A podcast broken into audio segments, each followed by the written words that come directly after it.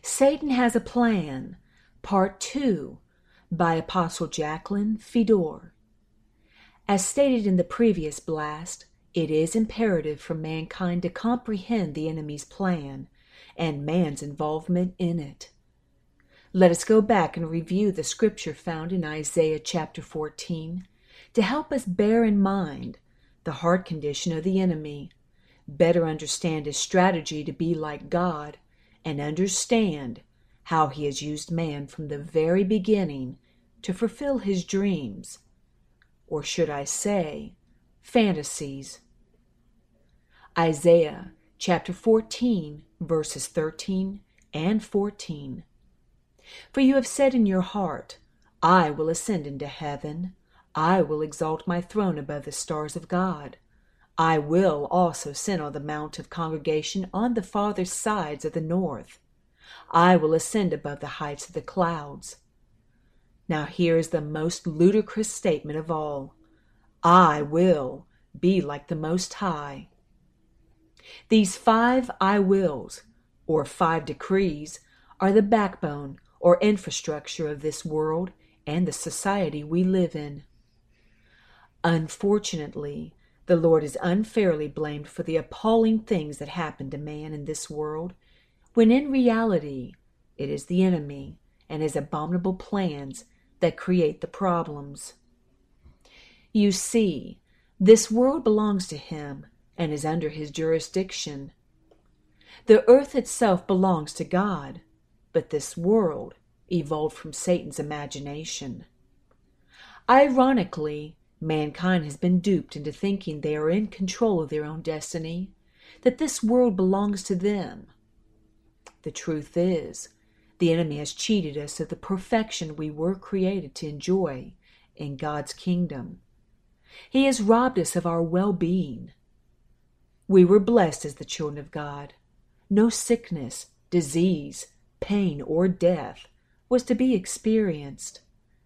The earth itself was originally given to humanity as a home for all mankind and endowed with every resource needed for abundant life on this planet. We were protected and governed by kingdom law, guaranteeing a perfect lifestyle for the whole of God's creation. Everything was in order, harmonious, no corruption or decay, wickedness or sin. In this righteous condition, the enemy had no influence over man.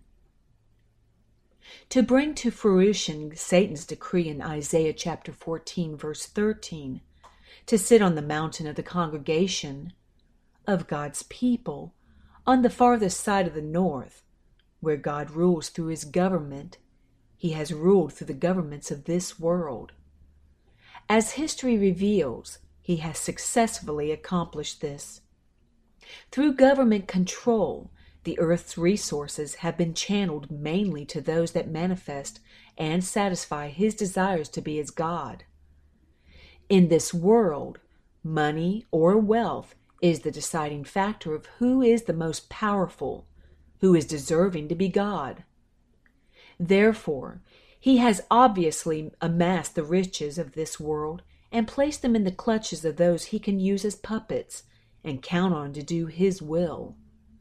It is all a part of His plan to be the greatest, greater than the other angels, greater than man, as great or greater than God Himself. The prophet Ezekiel spoke the word of the Lord to one of the puppets in the history that Satan possessed, controlled, and functioned through the king of Tyre. Ezekiel chapter 28, verses 4 and 5. With your wisdom and your understanding, you have gained riches for yourself and gathered gold and silver into your treasuries. By your great wisdom and trade, you have increased your riches, and your heart is lifted up because of your riches. As we continue to read from Ezekiel chapter 28, verses 11 through 17, there is further proof of Satan's ability to possess mankind. Ezekiel chapter 28, verses 11 through 17. Moreover, the word of the Lord came to me, saying, Son of man, take up a lamentation for the king of Tyre. But you will soon see God was not really talking to man, and say to him, Thus says the Lord God, You were the seal of perfection, full of wisdom, and perfect in beauty. You were in Eden, the garden of God. King Tyre was not born when the garden existed. Every precious stone was your covering the sardius, topaz, and diamond, beryl, onyx, and jasper, sapphire, turquoise, and emerald, with gold. The workmanship of your timbrels and pipes was prepared for you on the day that you were created. He was heaven's musician. See why the world's music is so alluring? You were the anointed cherub. See who he is. Who covers, meant to protect. I established you. You were on the holy mountain of God. You walked back and forth in the midst of fiery stones. He was to guard and intercede for God's government. You were perfect in your ways from the day you were created, till iniquity was found in you. Like Adam, when sin entered, he became shrewd, clever, prideful, and all about self. By the abundance of your trading, through people like King Tyre, you became filled with violence within, and you sinned. Therefore I cast you as a profane thing out of the mountain of God. He was no longer the guardian. And I destroyed you, O covering cherub, from the midst of the fiery stones took his position from him. Your heart was lifted up because of your beauty. You corrupted your wisdom for the sake of your splendor. His knowledge is warped, yet that is what Eve chose. I cast you to the ground. The earth became his domain. I laid you before kings that they might gaze at you. God has exposed who he really is do we better understand why mankind is in the shape he is in today. We brought wickedness and sin on ourselves. Eve chose Satan's warped knowledge over God's, took counsel from him rather than Christ, the tree of life. Our morals therefore changed. Our nature was no longer in God's image we willingly allowed ourselves to be intermarried with angels, to become a different race than that what God created us to be, as discussed in Genesis chapter 6. We foolishly chose to be governed by leadership, chosen by man, rather than God, thus opening ourselves to the likes of King Tyre. We did it. We built churches based on doctrine, deciphered through the world's twisted knowledge. In short, we built all the world's systems through our intellect, with our database founded on the mind of the enemy. Are we beginning to understand that God has nothing to do with the problems we encounter in this world? We brought them on ourselves by breaking God's law and associating with the one we were forbidden to mentally taste or touch. The tree of life is not of this world, and we should not be either. We are in it, but should not be of it. In John chapter 18, verse 36, Jesus answered, My kingdom is not of this world. If my kingdom were of this world, my servants would fight, so that I should not be delivered to the Jews. But now my kingdom is not from here. Here is a description of God's kingdom as prophesied by Daniel. Daniel chapter 2, verse 44. And in the days of these kings, the God of heaven will set up a kingdom which shall never be destroyed, and the kingdom shall not be left to other people, only the true children of God. It shall break in pieces and consume all of these kingdoms, and it shall stand forever. Daniel chapter 7, verses 13 and verse 14. I was watching in the night visions, and behold, one like the Son of Man, coming with the clouds of heaven. He came to the Ancient of Days, and they brought him near before him. Then to him was given dominion and glory and a kingdom that all peoples, nations, and languages should serve him. His dominion is an everlasting dominion which shall not pass away, and his kingdom the one which shall not be destroyed. God has given both man and the enemy ample time to carry out their plans to live according to their own desires and ability to do things their way. Time is almost up, however, and we are on the brink of restoration. The seed of Abraham, the children of promise, the new creature, born through the end time word, is beginning to manifest or appear. A new species, after the order of Melchizedek, is springing forth. They are a new and different kind, a new species, created in concept before the earth was formed, to be made manifest in the timing of the Creator. So much for Satan being man's creator through those he altered in becoming like God. As for the decree, I, Satan, will ascend into heaven and exalt my throne above the stars of God, Jesus experienced death at the hands of the enemy through man. But hell couldn't hold him, nor could the grave. He resurrected, showed himself forty days to people as proof, then triumphantly ascended to the heavens, to the right hand of the Father, defeating yet another decree of Satan. Mark chapter 16, verse 19. So then, after the Lord had spoken to them, he was received up into the heaven. He ascended to the heavenlies, and sat down at the right hand of God. Too late, enemy.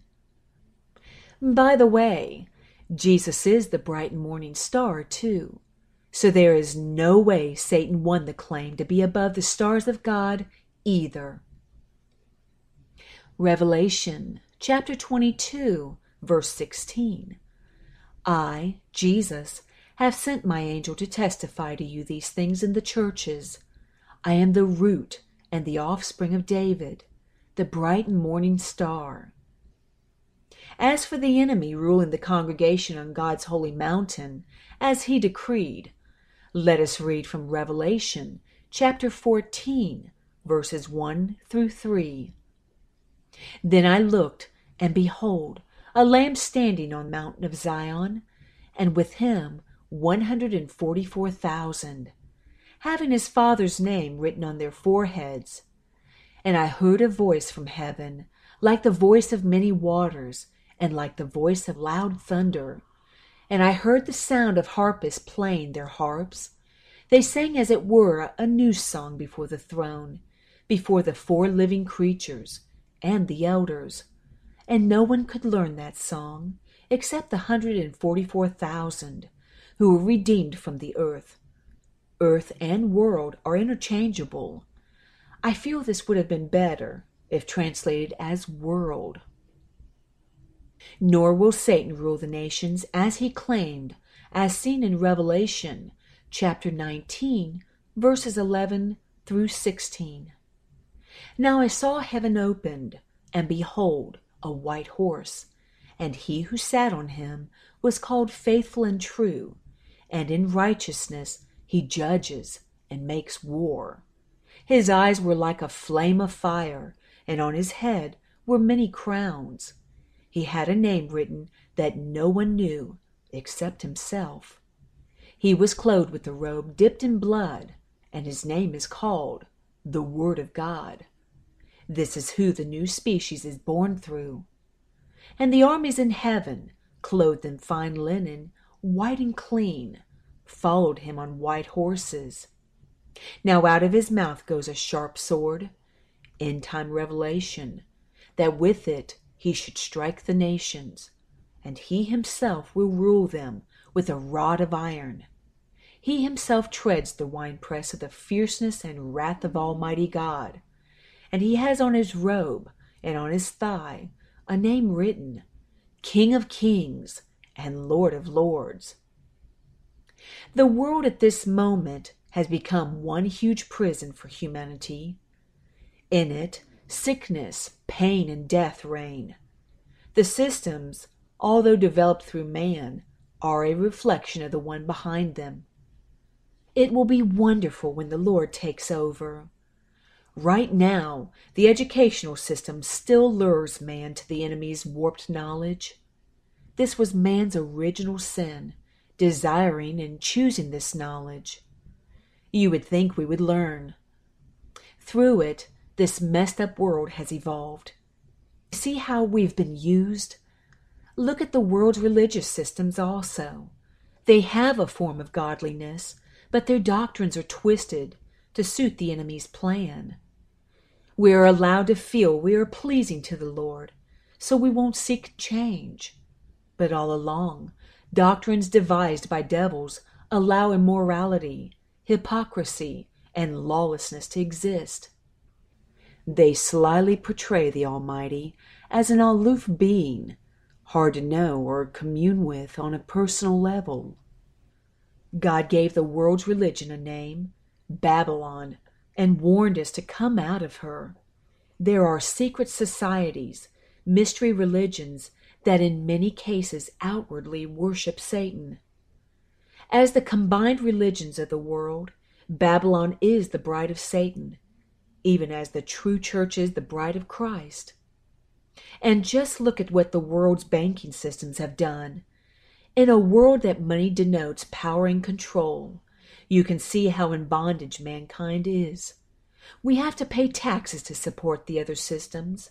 We have to be licensed to do anything get married, drive a car, preach, teach, have a business, on and on.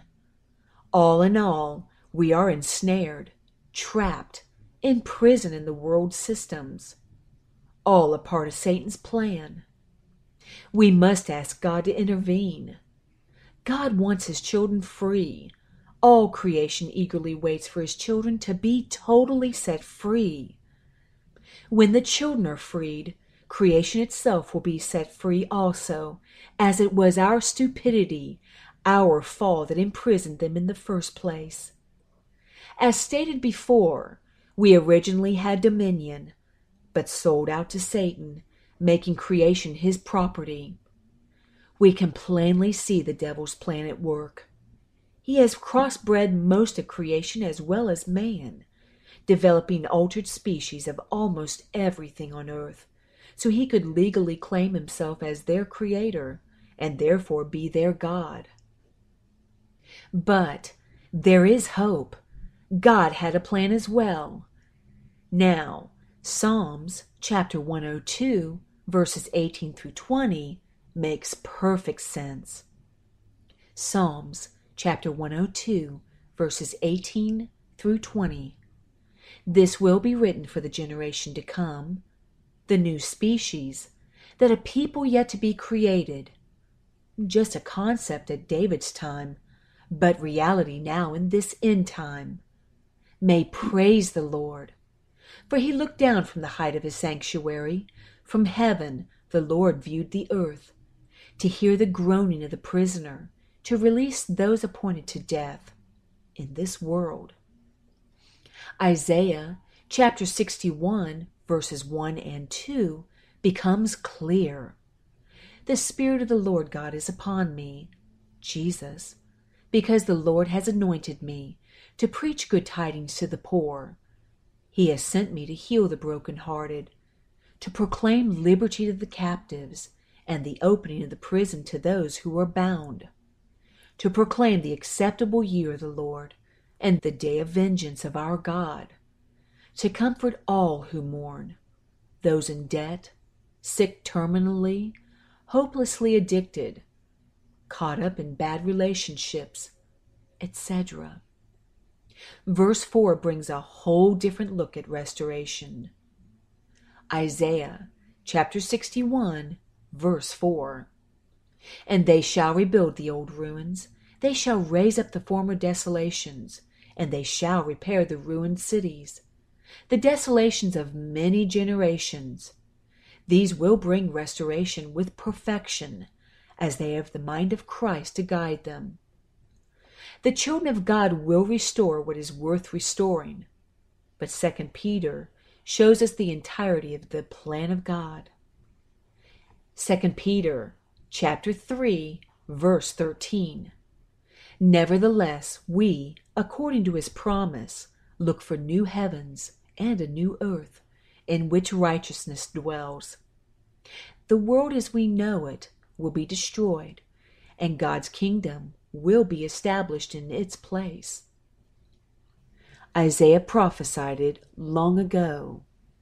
Isaiah chapter 65, verse 17.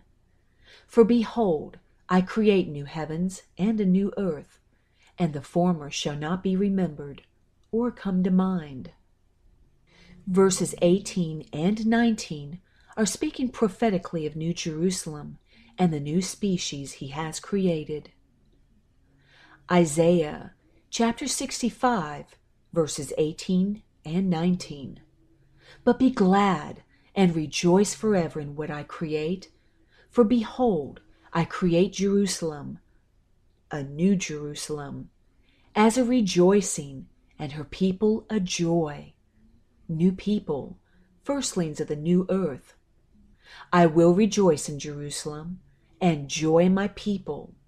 The voice of weeping shall no longer be heard in her, nor the voice of crying. Isaiah repeats in chapter 66, verses 22 through 24. For as the new heavens and the new earth, which I will make, shall remain before me, says the Lord, so shall your descendants and your name remain. We who are born again through the Word are Abraham's seed, true Israel.